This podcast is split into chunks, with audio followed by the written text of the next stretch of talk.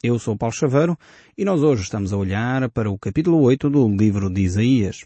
E eu espero que tenha a sua Bíblia à mão para nós podermos acompanhar o nosso estudo neste capítulo 8.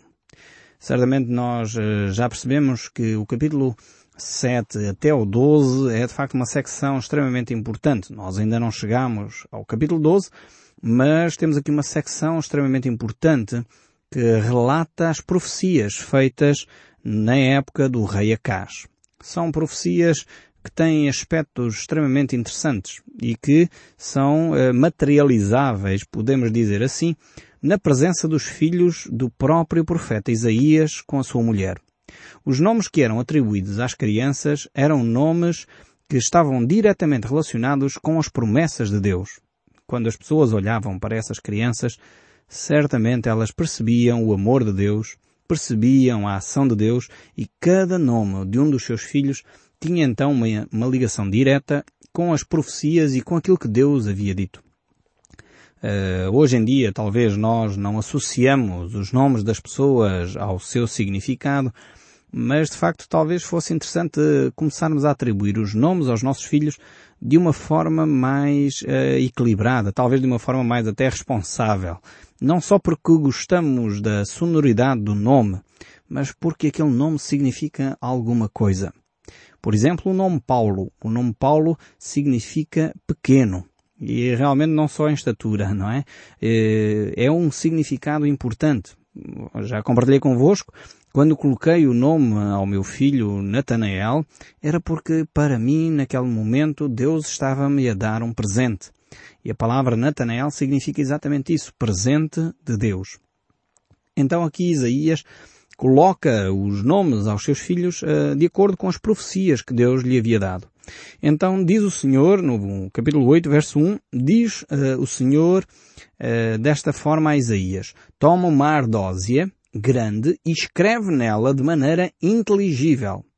E ele deveria escrever o quê? Maher Salah Has Bas. Era o nome do seu filho que, que significa rápido despojo, presa segura.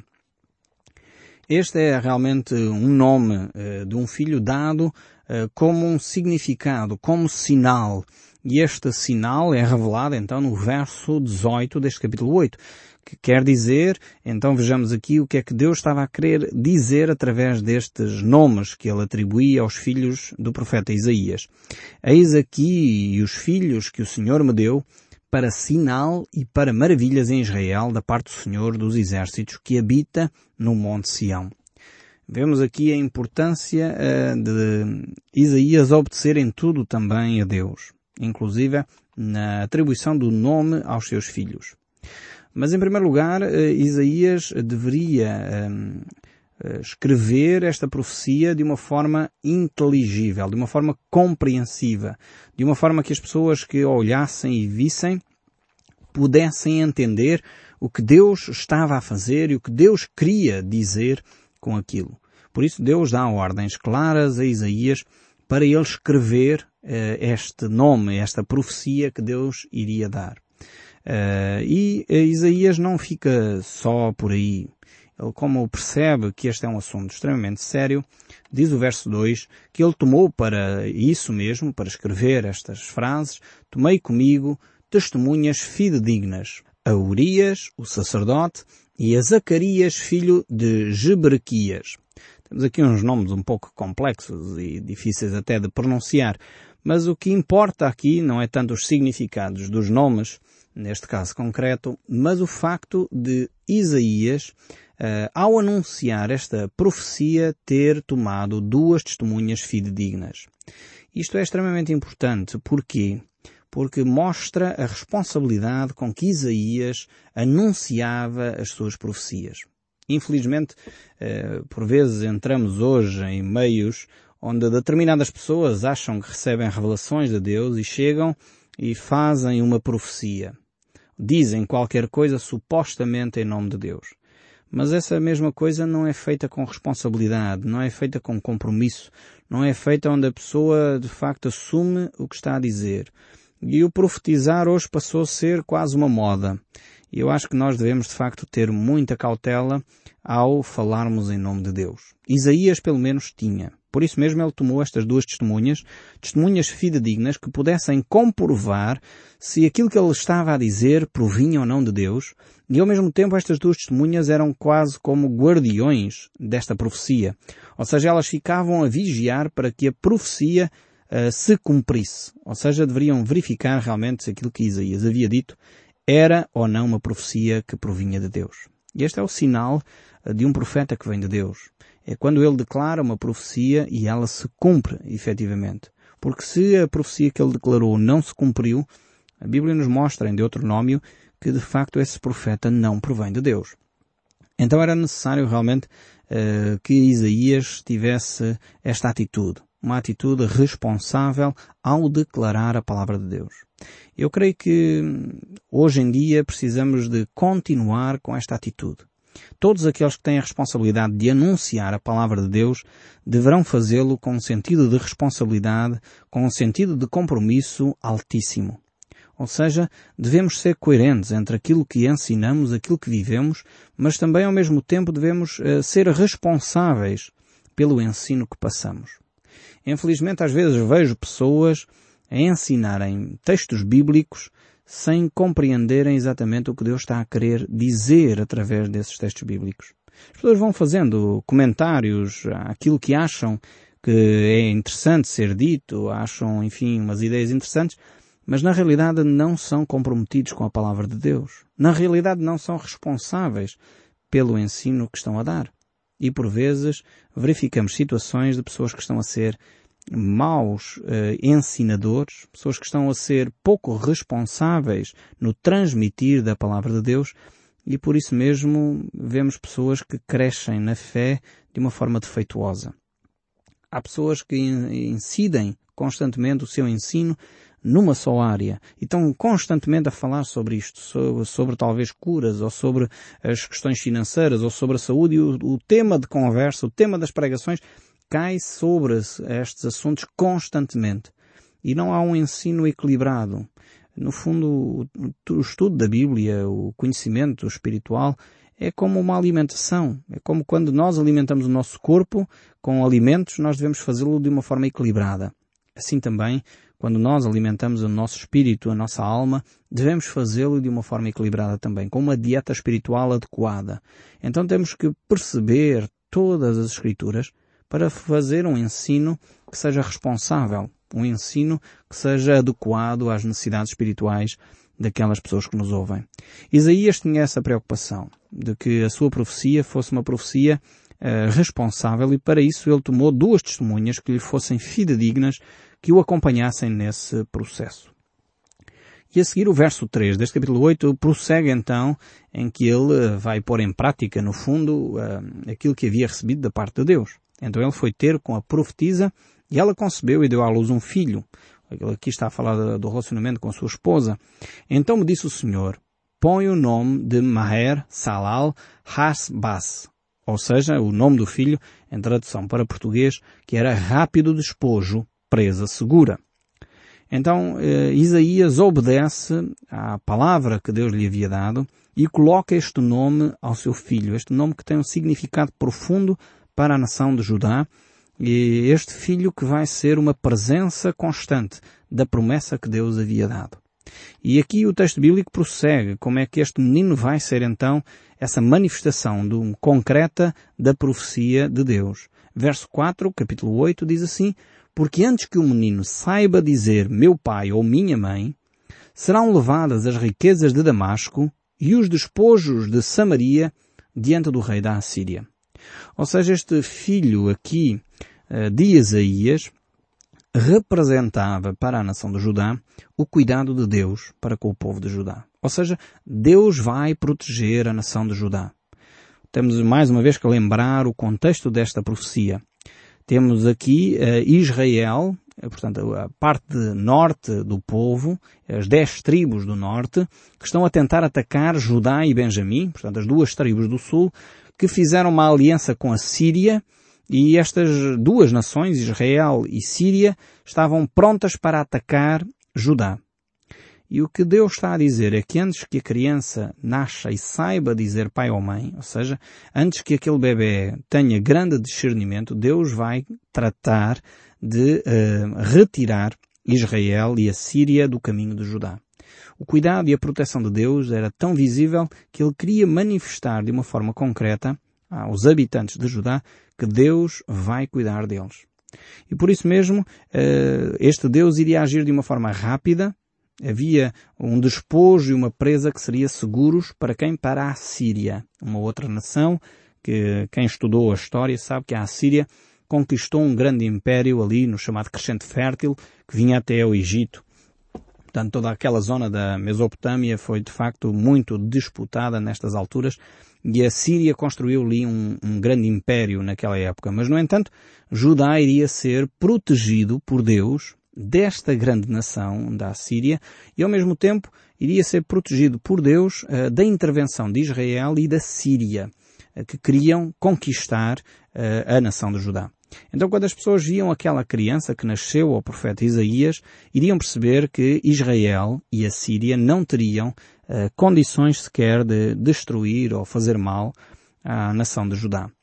O verso 5 continua a dizer, Falou-me ainda o Senhor dizendo, em vista deste povo ter desprezado as águas de Siloé, que correm brandamente, e se estar derretendo de medo diante de Rizim, o filho de Remalias, Eis que o Senhor fará vir sobre ele as águas de Eufrates, fortes e impetuosas, isto é, o rei da Assíria, com toda a sua glória, águas que encherão o leito dos rios e transbordarão por todas as suas ribanceiras. Penetrarão em Judá, inundando-a e passando por ela, chegarão até ao pescoço, as alas estendidas do seu exército cobrirão a largura da tua terra, ó Emanuel. Aqui agora Deus, uh, apesar de ser o Deus de graça, o Deus que cuida, o Deus que protege da invasão de Israel e da Síria, vemos que Deus está a levantar um alerta para a nação de Judá. Vemos que o desprezo que Judá havia revelado para com Deus teria certamente uh, consequências grandes se eles permanecessem nessa atitude. No capítulo 7 já tínhamos visto que Deus havia prometido à nação de Israel que guardaria uh, esta nação Agora vemos aqui que a nação de Israel continua a desprezar o cuidado de Deus. Esta expressão que nós encontramos aqui neste capítulo 8, que fala das águas de Siloé, simbolizam a graça de Deus e o cuidado constante e sereno de Deus para com o seu povo. Mas muitas vezes, eh, alguns de nós desprezamos este cuidado sereno, este cuidado constante, este cuidado que é seguro, e preferimos as águas tumultuosas uh, do espetáculo, do fantástico, daquilo que parece poderoso, daquilo que parece interessante, desprezando assim aquilo que Deus tem feito nas nossas vidas. Há de facto coisas que Deus está a operar em nós, muitas vezes sem grande aparato, sem grande uh, espetáculo, mas que Deus está a fazer profundamente no coração das pessoas. E de facto, ainda há pouco tempo ouvi esta notícia que me alegrou profundamente de pessoas que estão a ser transformadas por Deus. O Senhor, que é nosso ouvinte, que eh, ao ouvir a palavra de Deus, começou a transformar o seu coração. Deus está a mudar aquele homem por dentro. E as suas mudanças começam a ser já exteriores. Porquê? Porque a mudança está a acontecer no seu coração. Está a deixar de ser um homem rude, um homem que desprezava a sua esposa para passar a ser um homem carinhoso, um homem que acompanha a sua família. E isto é o poder de Deus, é as águas serenas da Siloé. E muitas vezes nós preferimos as águas tumultuosas, aquilo que parece espantoso, e desprezamos aquilo que Deus está a fazer no mais íntimo de cada ouvinte que está neste momento a ouvir o som do livro. É aqui que Deus quer trabalhar. Mas o texto bíblico não para por aqui. E o capítulo 8 do livro de Isaías, no verso 9, continua a dizer, Enfurecerei-vos, ó povos, e sereis despedaçados. Deem ouvidos, todos os que sois de países longínquos. Cingi-vos e sereis despedaçados. Cingi-vos e sereis despedaçados. Forjai projetos e eles serão frustrados. Dais ordens e elas não serão cumpridas. Porquê? Porque Deus é conosco. Vejamos como Deus, de facto, este Deus conosco, esta presença de Deus é a nossa proteção. Quantos povos fazem planos para prejudicar o povo de Deus? E era isto que Deus estava a dizer. Ah, a Síria pode vir, Israel pode vir, a Síria pode vir, mas eu sou o Deus convosco. Eu sou o Deus presente. Eu sou o Deus que guarda. As águas podem chegar como quase a transbordar de um rio, mas eu sou o Deus conosco, aquele que está presente ao nosso lado. Ele não nos desampara em momento algum. Quando Deus está do nosso lado, nós somos a maioria. Alguém costuma dizer que um com Deus é a maioria. E podemos confiar nele, pois ele realiza os seus planos. Ele cuida de nós. Deus realmente age na nossa vida. Um dia com Deus, nós podemos realizar muito mais coisas do que uma vida inteira sem Deus. É por isso mesmo que nós necessitamos de olhar para o Deus conosco, aquele Deus que nos acompanha, aquele Deus que não nos desampara. Infelizmente, muitas vezes nós pensamos que Deus é um Deus distante. Nós somos cristãos, fomos talvez batizados, começamos a caminhada na igreja, mas depois achamos que Deus ficou lá arrumado a um canto. É um Deus que está tão ocupado que nós não temos tempo para falar com Ele. E depois muitas vezes procuramos formas de tentar chegar a Deus. Talvez através de algum santo, talvez através de alguma forma, achamos que poderíamos dessa maneira chegar a Deus porque Deus é muito ocupado. Não, Deus é conosco. Deus está entre nós. Deus é Emmanuel. E por isso nós podemos declarar, orar, falar com Ele através do sangue de Cristo Jesus. Por isso nós oramos eh, em nome de Jesus Cristo, não em nome de outra entidade qualquer. É assim que Deus nos ensinou a orar. A oração do Pai Nosso é para nós nos dirigirmos ao Pai em nome de Jesus, pedindo que Ele intervenha na nossa vida. Por isso devemos ficar firmemente uh, alicerçados nas promessas de Deus, mas também ficando humildes, sabendo que Deus é quem orienta, Deus é quem cuida, Deus é conosco. O verso 11 ainda prossegue a dizer, porque assim o Senhor me disse, tendo forte a mão sobre mim, e me advertiu que não andasse pelo caminho deste povo, dizendo, não chameis conjuração a tudo quando este povo chama conjuração. Não temais o que ele teme, nem torneis isso por temível. Aqui temos uma advertência séria da parte de Deus. Deus chama a atenção a Isaías e diz, não te deixes levar pela tirania das maiorias. Ou seja, Deus está a dizer a Isaías, ah, ok, o povo pode caminhar numa determinada direção, mas tu és meu profeta, tu fica firme naquilo que é a minha palavra. E eu tenho que confessar tristemente que no nosso país muitas vezes as pessoas eh, têm esta atitude. Vão atrás daquilo que a maioria vai. Acham que, ok, toda a gente vai por aquele caminho, então deve ser o caminho certo. E não é necessariamente assim. Precisamos de facto de abandonar a superstição. Quantas pessoas no nosso país se dizem cristãos e vivem debaixo da superstição? Vivem envolvidas entre ocultismo e bruxaria e práticas pagãs misturadas com cristianismo. Isto não é de Deus. Deus diz não te envolvas nas coisas terríveis e temíveis em que eles estão envolvidos. Se nós somos cristãos, temos que viver como Cristo. Se nós somos cristãos, como dizemos ser, temos que viver dentro da prática e do ensino das Escrituras. Não podemos viver debaixo de outra orientação senão a de Cristo, porque somos cristãos. Infelizmente, no nosso meio, quantos milhares de pessoas se dizem cristãs e nada mais fizeram além do que ir à igreja quando eram bebés e foram batizados, enfim, pelos pais e talvez nunca mais voltaram à igreja. Necessitamos realmente repensar a nossa fé. Necessitamos repensar o nosso envolvimento com Deus. E por isso mesmo que Deus nos ajude a ficar firmes nas promessas das suas palavras, naquilo que é realmente a palavra de Deus. Mas o texto prossegue a dizer no verso 13, ao Senhor dos exércitos, a Ele santificai, seja Ele o vosso temor, seja Ele o vosso espanto. Ou seja, se há alguma coisa que nós devemos temer, era a Deus, e não as criaturas que Deus formou. Mas infelizmente nós às vezes temos mais medo, mais espanto das criaturas do que de Deus. E o texto está a dizer se há alguma coisa a temer, essa alguma coisa deveria ser Deus. E por isso também devemos santificar a Deus na nossa vida.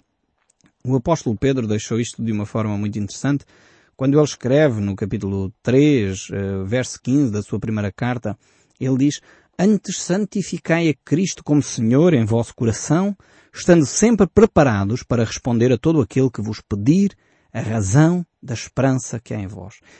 Que texto magnífico este que nós encontramos aqui. Devemos estar sempre preparados para responder àqueles que nos pedirem a razão da esperança que há em nós. Realmente esta, esta ideia deve nos fazer refletir porque é que nós fazemos o que fazemos. Porque é que nós temos as procissões que temos? Porque é que nós temos os feriados que temos? Porque é que nós temos as cerimónias que temos? Ainda há pouco tempo estava a perguntar a várias pessoas no nosso país porque é que celebrávamos o dia feriado nacional do Corpo de Deus. Sabem qual foi a, a, a, sondagem que obtive? É que a maioria das pessoas no nosso país não sabe porque é que temos esse feriado. Inclusive cristãos católicos. Estamos a celebrar o corpo de Deus, mas ninguém sabe o que é que isto significa. Até que finalmente encontrei uma amiga minha, católica praticante, que sabe exatamente porque é que está a celebrar aquele dia. O dia importante em que celebramos a Eucaristia, o dia importante em que celebramos a Santa Ceia, o dia importante em que celebramos o corpo vivo de Jesus Cristo, que é a Igreja. Mas infelizmente a maior parte das pessoas não entende as tradições, não entende as cerimónias, não entende a razão por que faz o que faz. E o texto bíblico nos desafia a poder dar razão da esperança que há em nós, sabermos responder a quem nos pergunta. A minha pergunta que surge, obviamente, desta reflexão é, você que é cristão, sabe porquê que é cristão? Porquê que você se diz cristão neste momento? Porquê que você segue uma determinada confissão religiosa? Será que não é a altura de repensar a sua fé? Talvez é a altura de parar um pouco e dizer, ok, eu ouvi, nasci numa determinada confissão religiosa, mas se calhar aquilo que eu creio não é exatamente aquilo que me ensinaram. Aquilo que eu creio talvez não é as tradições que eu acho que poderão ser diferentes.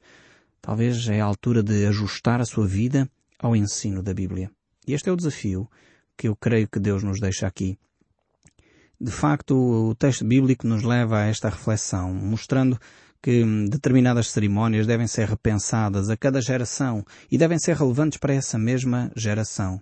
Mas voltando aqui ao texto, no verso 14 diz, Ele vos será santuário, mas será pedra de tropeço e rocha de ofensa às duas casas de Israel, laço e armadilha aos moradores de Judá.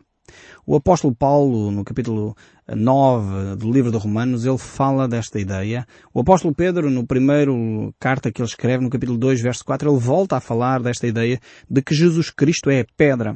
Pedra que os construtores rejeitaram. É pedra angular, pedra eleita preciosa. O apóstolo Pedro mostra claramente sobre qual pedra que a igreja foi edificada. E ele mostra claramente que não foi ele. Não foi sobre ele que a igreja foi edificada, mas sim sobre Jesus Cristo. Como Isaías mesmo diz aqui neste texto, essa pedra que se tornou também pedra de escândalo para quem não crê. E o verso 15, para terminarmos, diz, Muitos de entre eles tropeçarão e cairão, serão quebrantados, enlaçados e presos. Resguardado o testemunho, sela a lei no coração dos meus discípulos. Esperai no Senhor, que esconda o seu rosto da casa de Jacó, e a ele aguardai. Eis-me aqui e os filhos que o Senhor me deu para sinal e para maravilha em Israel da parte do Senhor dos Exércitos que habita no Monte Sião. Quando vos disserem, consultai os necromantes e os adivinhos que se riam e murmuram, acaso não consultará o povo ao seu Deus? A favor dos vivos consultarão os mortos? À lei e ao testemunho, se eles não falarem dessa maneira, jamais verão a alva.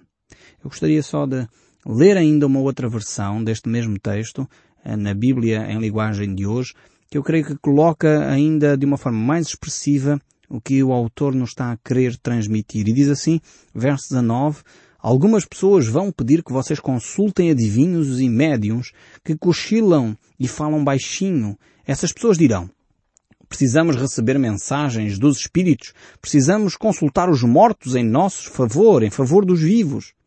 Mas vocês responderão assim. O que devem fazer é consultar a lei e os ensinamentos de Deus. O que os médios dizem não têm valor nenhum. O meu desejo sincero é que cada um de nós pudesse ter esta firmeza de poder afirmar o que nós lemos aqui.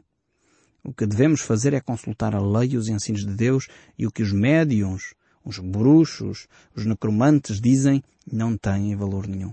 Que cada um de nós, como cristão, assuma este compromisso de abandonar o ocultismo, a bruxaria e voltar-se exclusivamente para a palavra de Deus, vivendo-a mais e mais. Espero sinceramente que o som do livro continue a falar consigo, mesmo depois de desligar o seu rádio, e que Deus o abençoe ricamente nesta nova caminhada.